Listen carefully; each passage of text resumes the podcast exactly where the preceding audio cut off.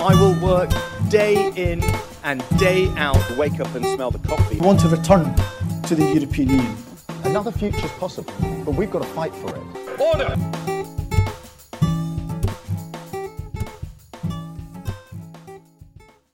Hello and welcome uh, to the podcast. Before we get started, I just want to um, offer a heads up, uh, a content warning that there will be um, discussion of um, sexual assault um, in this episode of the podcast. So if you prefer not to listen, then that's um, totally understandable. But it's just to, to give a, a content warning start. This episode is going to um, discuss the benefit system and the way that both parties in government and in opposition have approached it, their kind of policies, and um, the way that it is viewed by the general public. And for this discussion, I am delighted to be joined by Lauren Davison, member of the Young Fabians executive, um, part of Labour for Trans Rights, the uh, membership secretary for Stoke South CLP, and Ollie Probert Hill, member of the LGBT Co-opters Committee and LGBTQ plus rep for Young Labour under 19s. Welcome to the podcast, both of you. So the first question uh, that I like to ask is basically a fairly direct one. Why do you think that the benefit system and those in receipt of benefits are often so stigmatized both by the media and by politicians? Okay, so I think I think it is down to the media, quite as a whole. I think newspapers, I think as a whole, people like the groups like the Telegraph and the Daily Mail have kind of made it so that the uh, that, that these groups are kind of othered, and I think it's quite I don't know the word to put it, but honestly, it's, it's evil. It's it's not it's an awful thing to do. I don't know why they do it, but they just do. It makes sense. So I think there are a few reasons for this. I think the phenomenon of stigmatizing claimants actually stems all the way back to Thatcher, and it's been carried on by literally every government since. I think basically Britain is an incredibly classist society, and people always want someone to look down on. And as Ollie said, the media play a huge role in this, and this came really to a head under the Labour government of the early 2000s. We had a press which would look for the most unrepresentative stories possible. So, let's say benefit fraud or you know single mums claiming loads of money, and they made a moral panic out of it. And they've successfully used benefits to stoke division and turn communities against each other. And this isn't just the middle and upper classes against benefit claimants. This is people on minimum wage being told and believing that it's their neighbour who claims benefits that is the reason that their wages are so low, or that the economy's in crisis, or that they can't get a council house, rather than the real reason, which is a political class which is too scared to tax the wealthy and reinvest in our communities. And I think politicians obviously have a role in this, especially with types of TV shows that people have called poverty porn, like Benefit Street. And I personally believe the coalition government used it to manufacture consent for their austerity agenda that meant that they went on to basically decimate the welfare state and cut benefits for millions of people. Uh, do, do you think then that this can be seen as a as an example of how um, politics and the media often either deliberately or, or maybe not necessarily deliberately um, coincidentally coalesce around a particular subject matter and kind of latch onto it because they see it as beneficial for other things that they want to do. Yeah, they want to push an agenda, and I think it's in the interests of the media because it fuels division, it fuels resentment, it fuels anger, and then you get right wing politicians, often right wing, not always right wing. Sometimes the Labour Party are guilty of it. We've seen this. We've seen Jackie Smith in 2013 say that when Labour was opposed to squeezing benefits, we were becoming the party of scroungers. That type of rhetoric has been across our political system. And, you know, Conservative government and the coalition government, yeah, granted, they were worse. They've gone completely mask off in their hatred of benefit claimants. They've obviously brought in the work capability assessments that have ruined the lives of thousands of disabled people.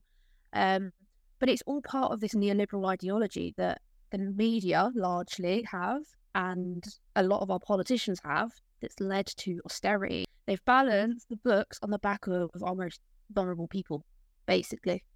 And it's social murder. That's plain and simple. It's social murder.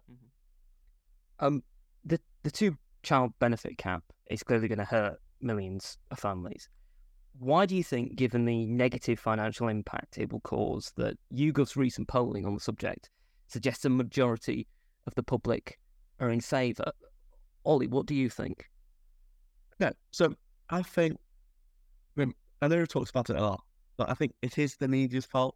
I think certain sections of the media, as I said, Daily Mail, Telegraph, was filling, you know, these these, these awful rags that are in the newspaper have made it so that the public kind of feel scared when or anything comes through that will help people or anything like that. I think the word benefits has become stigmatized as a Mm. whole. I just think there's a lot of people in our society who I think mean well, but maybe will blame people on benefits. Mm. Like I know, like I know people even I know who are, I'd say, at the heart of it, they're, they're all right people, but they will blame people who maybe who can't work for multiple reasons. Personally, I think it's really, it shows one of the worst sides of our of our society. Mm. That that is a common or that is an all right way of thinking. That's you know, it's the. Mm. I think it's it's a sta- it's a shame that our society is like that. To be honest, Yeah. Do you think sometimes that it's done without people thinking about it, that it's done almost like as a, a kind of um, unconscious reaction? yeah, completely. I think as a as- Lauren said, it's this it's this neoliberal agenda that kind of pushed this. Since since it's the turn of neoliberalism, I think until there's drastic change, this will be in in the public's viewpoint for generations to come. Which is really depressing, isn't it? Lau- Lauren, what do you think in regards to YouGov showing that there is a majority of support in, in one of their recent polls for keeping the cap? What what do you think that's about? So I think it is, as myself and Ollie have said, that you know the public's had twenty years of hearing how supposedly generous the benefit system is, and they've been fed moral panics about people claiming benefits whilst they're on holiday, and this resentment has grown. Obviously, talking about the negative financial impact. Um, it would cost 1.4 billion a year to lift 250,000 kids out of poverty. An analysis by the Child Poverty Action Group has shown that child poverty costs us 39 billion pound a year. So obviously you've got the long-term effects of child poverty, things like higher crime rates, more costs for the NHS, worse educational outcomes. All of this has to be paid for in the long run, and it affects our economy. But obviously, Keir Starmer and Rachel Reeves are looking at it through a short-term lens, and they're not looking into the future, or what the future costs are going to be of keeping this cap.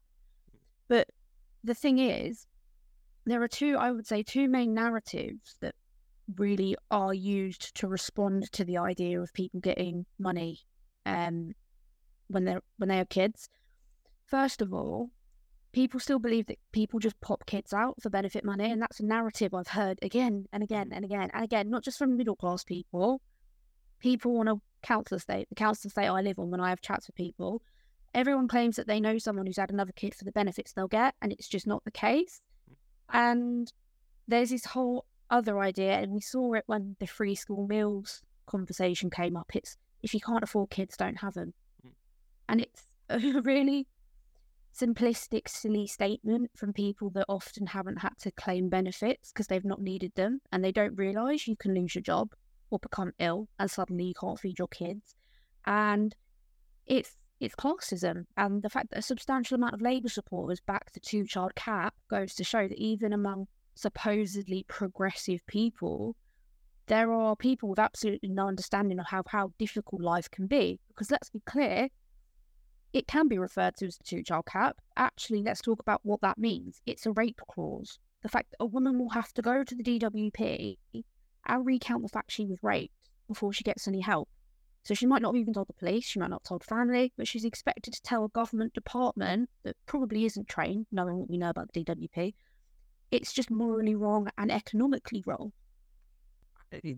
Just thinking about um, Labour supporters um, for a moment and, and, and the Labour Party, do you think that the direction of travel that the Labour Party is going in at the moment, that seeing a poll like this is going to kind of drive that direction down a certain path that if you know the there wasn't polling like this seen by the party there might be more of a in terms of the leadership more of a a, a, a thinking that this isn't necessarily a, good policy to pursue do, do, you think that the the thinking behind why um, Starmer has said that he would keep the cap is because he's just seen the YouGov poll and doesn't want to upset the apple cart, as it were, in terms of the next election. Uh, yeah, I think probably. I mean, it coincided around the same time polling, that he said it, but something that was mentioned to me the other day, and I actually find very interesting, in the interview where he announced it, why was that policy handpicked and asked to him out of all policies. It's very random. It's a very random thing to be asked about out of the middle of nowhere. And he had a very prepared response specifically about the two child cap. But then he was asked about other spending commitments and other benefit um, things. I think housing benefit, I could be wrong. And he sort of just batted that away. But he was very specific and very happy to say, no, we are definitely going to, you know, keep the two child cap, which makes me think he specifically or his team maybe asked the interviewer or briefed them that this was a plan. So it, there's a lot more coordination. It wasn't just a spontaneous thing of being asked. There's a little bit of calculation going on there, I think, mm. that probably coincides with the polling. The benefit system, as, as, as, we've already discussed, has been underfunded and the subject of, of numerous government cuts over the past few years. Given the scale of problems that people are facing and how much many people rely on the system for support, how long um, do we think that the argument of attempting to justify cuts so that the budget can be balanced can be sustained? Uh, Ollie, what do you think? I think this argument is dying out. People like me, people of my generation, are, have lived through Tory austerity, have lived through, well, obviously, the people have lived through Tory austerity, but lived through the Cameronite, Johnsonite wave of Tory, Tory austerity and have learned that the Tories, a better phrase, to talk out their asses, and it's and we know it's lies. We know this whole thing of, oh, we we, we have to cut benefits, which is uh, for for a balanced budget and stuff like that. It's not true. It's not accurate, and we know that. And so I think, even though, uh, as I said before, saying about looking at optimistic, feel a lot of people in my generation know this uh, this sort of rhetoric is wrong. Mm. It's why it's like I went to an RMT at a trade union uh, rally a couple about a year ago now, and you could hear the chants from people, uh, and it, it, was anti-Labour, it was anti-Tory. There's, there's people saying that they're fed up, and I think it just shows that we need to be, we need to be the party that is against austerity. So, um, I mean, Lauren, what, what do you think of this? How long do you think that this kind of argument can be justified and, and, and made? Well, I don't think it's ever been justifiable. I think the fact that the economic orthodoxy that's allowed austerity to be painted as the only option is, you know, inherently flawed. And it's mm.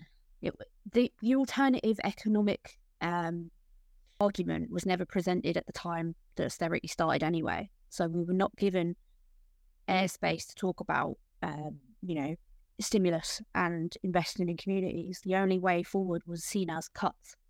Um, I think there has been a softening of attitudes towards benefit claimants, and as Ollie was saying, younger people particularly are not willing to put up with it anymore. They're not willing to put up with more cuts because we've had our youth clubs shut, our schools, everything has been just taken from us. Um, I think certainly the course of the pandemic, more people having to sign on to universal credit has really provided a bit of a shock to people that, you know, actually you don't get that much being on benefits. What does worry me with the Labour Party, and for all the faults of the Corbyn project, and there were many, he was able to shift the narrative against austerity and benefit cuts, and he changed Labour's kind of internal stance on it. We can't allow ourselves to go back to the days where we're threatening to cut benefits to be tougher than the Tories, like Rachel Reeves Mm. did. And, you know, for front benchers to be briefing the press, there's no money left. We are really painting ourselves into a corner in government because anytime we do spend money now, we will be reminded, but oh, we thought you couldn't afford to feed children. And, you know, as long as the two main parties are briefing that there's no money left and that we need to make cuts and we need to do this and we need to do that, that idea, I think, is going to just be sustained. Um, we've touched upon it a little bit um, in terms of the, the way that the, the Labour Party uh, announced this that they would continue the, the, the two child benefit cap. But I'd like to look a bit more into the particulars of, of, of the Labour Party and its relationship to the, the benefit system and, and, and to benefit claimants. We've touched upon it a little bit, but Ollie, I mean, what do you think of the kind of internal dynamic within the Labour Party? What do you think is the motivation behind um, not just this policy, but also generally the current Labour Party's attitude towards uh, the benefit system and, and, and spending money on it? I think they, I think certain people within the party believe, oh, this is the only way to get power. It's only way to get power is to be Tory light or anything like that. But that's just not the case. People have seen, oh, the Tories screwed up massively, and people living standards are going down. Uh, people like general quality of life is going down. Things aren't all right under austerity. I know that that, that may be obvious for some of us on the left, but feel the general public can kind of realize that. Like I, I've taken to people like uh, who I know who have maybe been Tory voters all their lives, or starting to think, okay, no, the the, the, Conservative Party isn't the one for me. I'm gonna uh, I'm gonna change, and so we don't need to be being Tory light. We don't need to be being Republican enemy of austerity. We can bring through truly transformative policies, and things will be okay. We will be elected, and you know, uh, and I think worst comes to worst. And I, I might sound really optimistic here. I think we may get a hung parliament. We may get a, a Labour Party that is a Labour Party that isn't that that that, that can govern. A Labour Party that with with, with Keir Starmer as Prime Minister, with uh, with all the people who with, with all with all people who are in governing positions right now, uh, in leadership positions, and they don't need to be doing these Tory-like things. As I said before, they could bring through really truly transformative policies and still get elected. People are that fed up with the Conservatives. I mean, well, Lauren, what, what are your thoughts in terms of the internal Labour Party dynamics around the benefit system and the way that the Labour Party is making policy at the moment around it? So I just want to agree with what Ollie said. And I think we're in a very dangerous, precarious situation if we carry on as we are, literally shooting down anything that is likely to give anyone a tangible uh, improvement in their living standards. We're going to give so much ground to people who literally sit there and say all politicians are the same and they're all going to screw the poor over. So it doesn't matter who gets in. I don't need to vote. That's the perfect recipe for having people not leave their houses on polling day. And, you know, thus far, we've kind of been able to bat away accusations that Labour are red Tories by making people um, realise, you know, the worst Labour government is still better than a Tory one.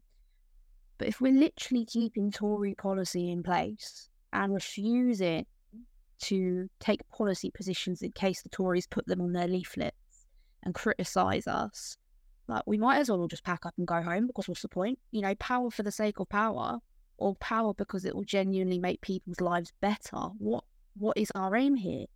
And obviously just talking a little bit about the internal culture. Um sorry to go off piste, but if I may, I just want to direct this next comment to everyone in the Labour Party who is supporting the leadership on this without question and saying that we shouldn't be scrutinising Labour till we're in power, give your heads a wobble. There have been numerous people on the right of the party who have told me and others in private that they don't support the two child cap, but rather than use their influence to, you know, force a U turn, they've said nothing or they've publicly lied and said they support Starmer. I won't name names, they know who they are. But, like, are you not embarrassed? How are you okay with starving children just so you've got a shot at a safe seat in Parliament in eight years' time? How do you actually sleep at night? Like, it, it just amazes me. And you know, we're being told just trust the process, save the criticism until Labour are in power. But that's so easy to say if you're not someone who might be in the firing line of a Labour Party that keeps the worst of Tory welfare policy in place. You know, it's easy to demand trust, but it's a lot harder to win that, and rightly so.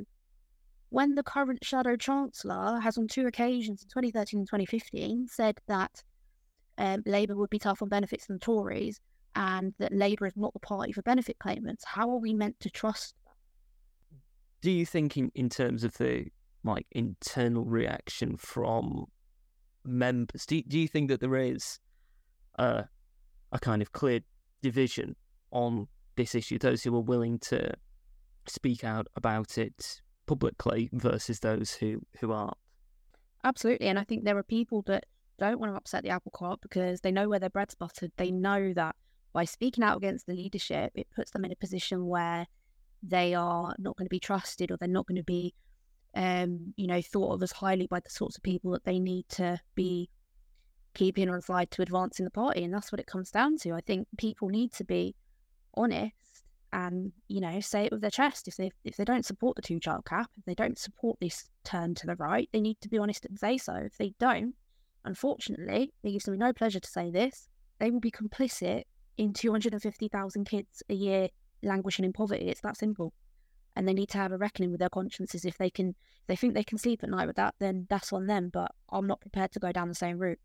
Um, I, I, I just think people are not showcasing the best of themselves. We're not covering ourselves in glory as a party by doing this. And, you know, I'm actually very disappointed at members of the PLP as well, especially people who've got reputations for being honest brokers and saying it as it is. If rumours are to be believed, they all said nothing in the PLP meeting. Nothing, not a word. And I have to wonder if that's because of a upcoming reshuffle that's been rumoured, but we'll leave that there. I'd like to now turn um, to housing. Um, currently, local housing allowance payments are frozen, as are discretionary housing payments. Uh, this is having a, a, massive impact on renters and is making housing even more unaffordable um, than it otherwise would be. How important do you think the unfreezing of these payments would be to those who need them? Um, Lauren, what what are your thoughts on um, this in in ter- in terms of the um, local housing allowance and discretionary housing payments? How important do you think it would be for um, renters if the um, payments were unfrozen um, not capped at the, at the current um, caps that they are. So, for those that don't know what the local housing allowance payments are for the benefits of listeners, basically housing benefits. So, those on low incomes can get help with their rent, um, but the proportion of support they can receive is then capped by the LHA amount. This is a figure sort of determined by the size and composition of a household, but also by local rents. Um, largely, they're designed for people living in some of the cheaper properties in an area, which often the LHA payments often cover rent for completely. But the issue is when someone lives somewhere that the rent exceeds LHA rates, they have to fund the shortfall themselves. Um, and the government has frozen LHA payments, so they're not rising in line with rent increases. So this is a example just to illustrate the issue. Every local area sets different rates. I live in Stoke on Trent. Um, in my area, I'd be entitled to £86 a week. Let's say in 2020, that covered my rent fine. But the cost of living crisis, the landlord decided to up my rent to £120 a week. I would have to find that shortfall myself. And for some people, well, that's just not possible. So we know that the LHA payments being frozen has had a huge impact on low income renters. The Institute of Fiscal Studies has shown that freezing them means 1.1 million families are going to be losing 50 quid a month in housing support to save the government 650 million pound this financial year. Um, because there's a disparity in how fast rental prices on average change across the country, families on low incomes in areas where the rental prices have shot up quickly are now having to deal with a larger gap between housing costs and the support that they can get. And the same is the case with the discretionary housing payments. It's been a case of the government, as per usual, massively cutting the centralised budgets that they're allocating to councils. And then councils are having to find the money out of their own reserves or budgets, or they're just refusing applications altogether. And because um, since the last year, the government has cut the budgets by 29%. And these payments are probably one of the best tools in a suite of wider policies to prevent homelessness. So obviously you're dealing with depletion of council housing stock, you've got less funding, and then you've got pandemic and a cost of living crisis. Uh, you know, it's going to have massive impacts on income, but also it's going to cause things like homelessness. So it's it's a perfect storm of horrific things that's really just making life difficult for lots of people. Mm-hmm. Absolutely. That was amazing, Lauren. But I, I'm, I, I, I don't know as much as Lauren this sort of thing, but I do know that renters are having a tough time, and this uh, and this sort of thing with the uh, uh, with local housing allowance payments being frozen will drastically hurt people. Hurt will hurt young people. To be honest, will hurt people who've just come out of university, who are maybe just renting for the first time, maybe living alone.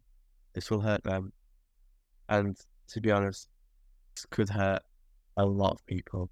This could damage the way of lives. To be honest. Mm-hmm. Absolutely, absolutely. There is often an association um, with the benefit system and migration stroke immigration. Uh, those who either flee to the UK as refugees or those who emigrate from their home countries uh, to come and live and work in the UK are somehow living off the benefit system. Why um, do we think this image has become so fixed in the minds of some members of the public? And how do you think we dispel this myth? Um, Lauren, what, what, what do you think? So uh, I think the same people we were talking about earlier, the same kinds of people that make benefit claimants as a whole out to be undeserving. They usually don't just stop with benefit claimants. Um, within sort of benefit claimants as a group, there's always been this distinction made between the deserving ones and the undeserving ones. And um, you know, those who are disabled often get classified as deserving because it's not their fault they're disabled, whereas those who are not working get made out to be undeserving because it's seen as a choice. Um, there's an inherent racism that manifests in this way. And that's the idea that we should look after our own first. But, you know, ironically, the kinds of people that say that vote Tory and then do nothing to help their own anyway. So, you know, it's chatting breeze, really. But they just don't want to see the government help anyone who isn't white British. Now, I think one of the biggest barriers that we've got, especially for asylum seekers and refugees, is the fact that they're not allowed to work if they want to. Mm. Obviously, many are fleeing absolutely horrendous circumstances, and work is just not going to be the best thing for them. It should be a choice. But some do want to work, and they're not allowed to. And, you know, these are people that have probably worked in their country of origin and they'd like to do so here. They've got skills, but the rules are ridiculous. And people say, oh, well, they're claiming benefits. They're not doing anything. They're not allowed to. They're physically not allowed to while their benefit, eh, while their asylum claim is being reviewed. And we know how long that's taken. But on a more broader point, we need to educate people about immigration and immigrants more widely because the fact is, on average, immigrants tend to be younger, they are healthier on average, and they're less likely to use public services. So it has an overall benefit to us economically. It's when you hear narratives like, "Oh, well, immigrants are skipping to the front of the queue for housing." It's it's just not true, mm. and you know the far right use that narrative a lot to whip up resentment, and they're good at it. And we need to get better at calling that out. And that's up to progressive people because Labour is very good at panicking when immigration is mentioned and they do the whole hand wringing and start muttering platitudes about how there are, well, you know, legitimate concerns. And it's, a very difficult conversation to have.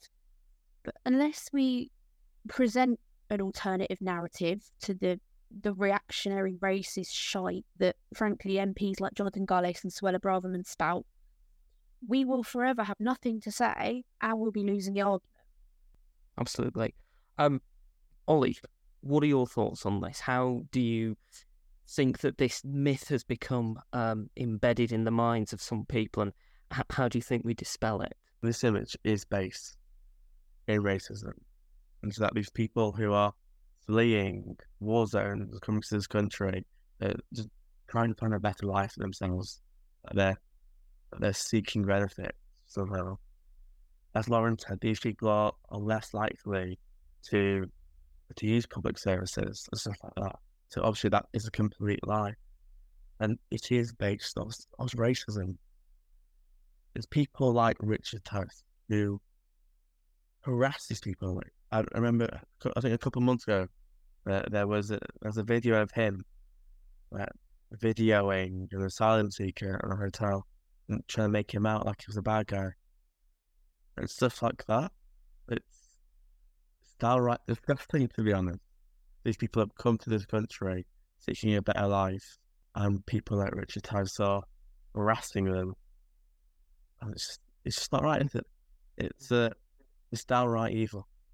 Um, we're coming towards uh, the end of the podcast, but there is uh, one final question I'd like uh, to ask. I, I, I put out a, a tweet on Twitter asking if um, anyone would like uh, to ask either or, or both of you um, any questions, and um, William uh, responded. He sent a, a tweet in, and he asked to, to both of you: Would you rather repeal the two-child benefit cap or bring back closed Sure Start centres? Starmer is unlikely to bring back both with the possibility of him as Prime Minister. But which policy would you prioritise and why? Lauren, your reaction to that question. One, um, my instinct is to say, and this is purely from a utilitarian basis, I'm not even sure that's the right word, but we'll go with it. Um, the cumulative help that Sure Start Centres would provide could, in theory, ameliorate some of the worst impacts of the two child cap. And obviously, you've got the issue of, you know, the, the whole rape clause issue, and that would also need reform in an ideal world. But Sure Start provides a whole package of help and support for parents. And like done properly, it could offset some of the worst stuff. And I think it would help more people than just the 250,000 a year. So I- I'd need to obviously look at the figures for that, but that's my instinct. Mm-hmm. Ollie, what's your reaction to, to that question? that I've been thinking about this. I honestly don't know because I feel, you know, setting up the Sure Start centres again and uh, um, repealing uh, the two child limit would be both really beneficial. So to be honest, I don't really know. I think both have their uh, their benefits. Both have their uh, well, both can help a lot of people. To be, as Lauren said, I don't really know what I would do to be honest. But uh, to be honest, I think we should do both. But you know, that's just my opinion. Absolutely. Well, thank you um, both for coming on the podcast and, and, and discussing this um, with me. It's been a really fascinating discussion. If people want to find out more about um, both of you, where should they go to find out more? Lauren, where should people go to find out more about you? Uh, my Twitter is Lauren D2212. You can find out stuff I'm doing with Open Labour, um, Young Fabian, and yeah, just probably Twitter more generally. But yeah, that's me. Fantastic. Um, Ollie, uh, where should people go to uh, find out more about you? Uh, to be honest, my Twitter uh, overall, it's uh, it's it's at Labour Ollie underscore. Uh, post everything on there. You know, uh, if I do with the LGBT Co-operators, uh, my my local CLP, uh, Young Labour under under 19, you know, stuff like that. Everything, everything's really on my Twitter. Well, um, hopefully, people who've been listening to the podcast will certainly go and follow both of you now if they're not already. I imagine a lot of people already are. Um, thank you once again to both of you for coming on the podcast. Thank you for listening to this episode of the podcast. If you've enjoyed it, you can subscribe to us on iTunes, Spotify, Podbean, and Amazon Music. You can also follow us on Twitter, at Debated Podcast, like us on Facebook, Debated Podcast, and if you'd like to get in touch with us, whether about appearing on an episode of the podcast or commenting on an episode that you've listened to, you can do so at thedebatedpodcast at gmail.com. Thank you for listening. I hope you listen to the next one.